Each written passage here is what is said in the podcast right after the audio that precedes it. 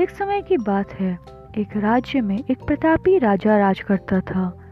एक दिन उसके दरबार में एक विदेशी आगंतुक आया और उसने राजा को एक सुंदर पत्थर उपहार स्वरूप प्रदान किया। राजा वह पत्थर देख बहुत प्रसन्न हुआ।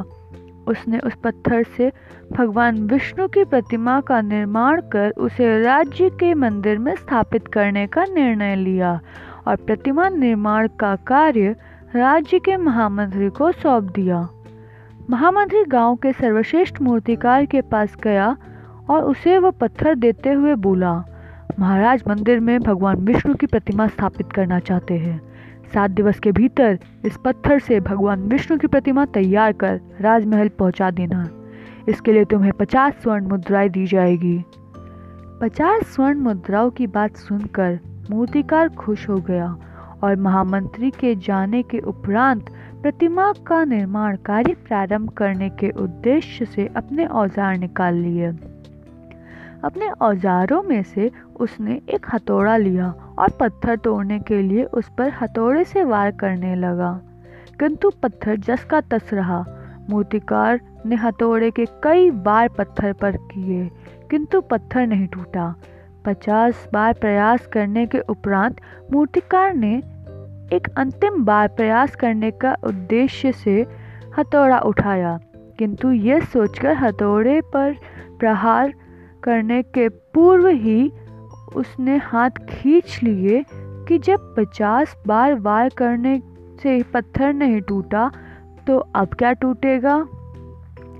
वह पत्थर लेकर वापस महामंत्री के पास गया और उसे ये कहकर वापस कराया कि पत्थर तोड़ना नामुमकिन है, इसलिए इससे भगवान विष्णु की प्रतिमा नहीं बन सकती। महामंत्री को राजा का आदेश हर स्थिति में पूर्ण करना था, इसलिए उसने भगवान विष्णु की प्रतिमा निर्मित करने का कार्य गांव के एक साधारण मूर्तिकार को सौंप दिया।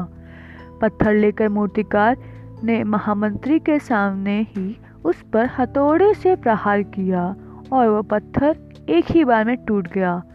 पत्थर टूटने के बाद मूर्तिकार प्रतिमा बनाने में जुट गया। इधर महामंत्री सोचने लगा कि काश पहले मूर्तिकार ने भी एक अंतिम प्रयास और किया होता तो सफल हो गया होता और 50 स्वर्ण मुद्राओं का हकदार भी बन जाता। मित्रों, किसी कार्य को करने के पूर्व या किसी समस्या के सामने आने पर उसका निराकरण करने के पूर्व ही हमारा आत्मविश्वास कई बार डगमगा जाता है और हम प्रयास किए बिना ही हार मान लेते हैं। कई बार हम 1-2 प्रयास में असफलता मिलने पर आगे प्रयास करना छोड़ देते हैं, जबकि हो सकता है कि कुछ प्रयास और करने पर कार्य पूर्ण ही हो जाता या समस्या का समाधान हो जाता। यदि जीवन में सफलता प्राप्त करनी है तो बार बार असफल होने पर भी तब तक प्रयास करते रहना चाहिए जब तक सफलता नहीं मिल जाती।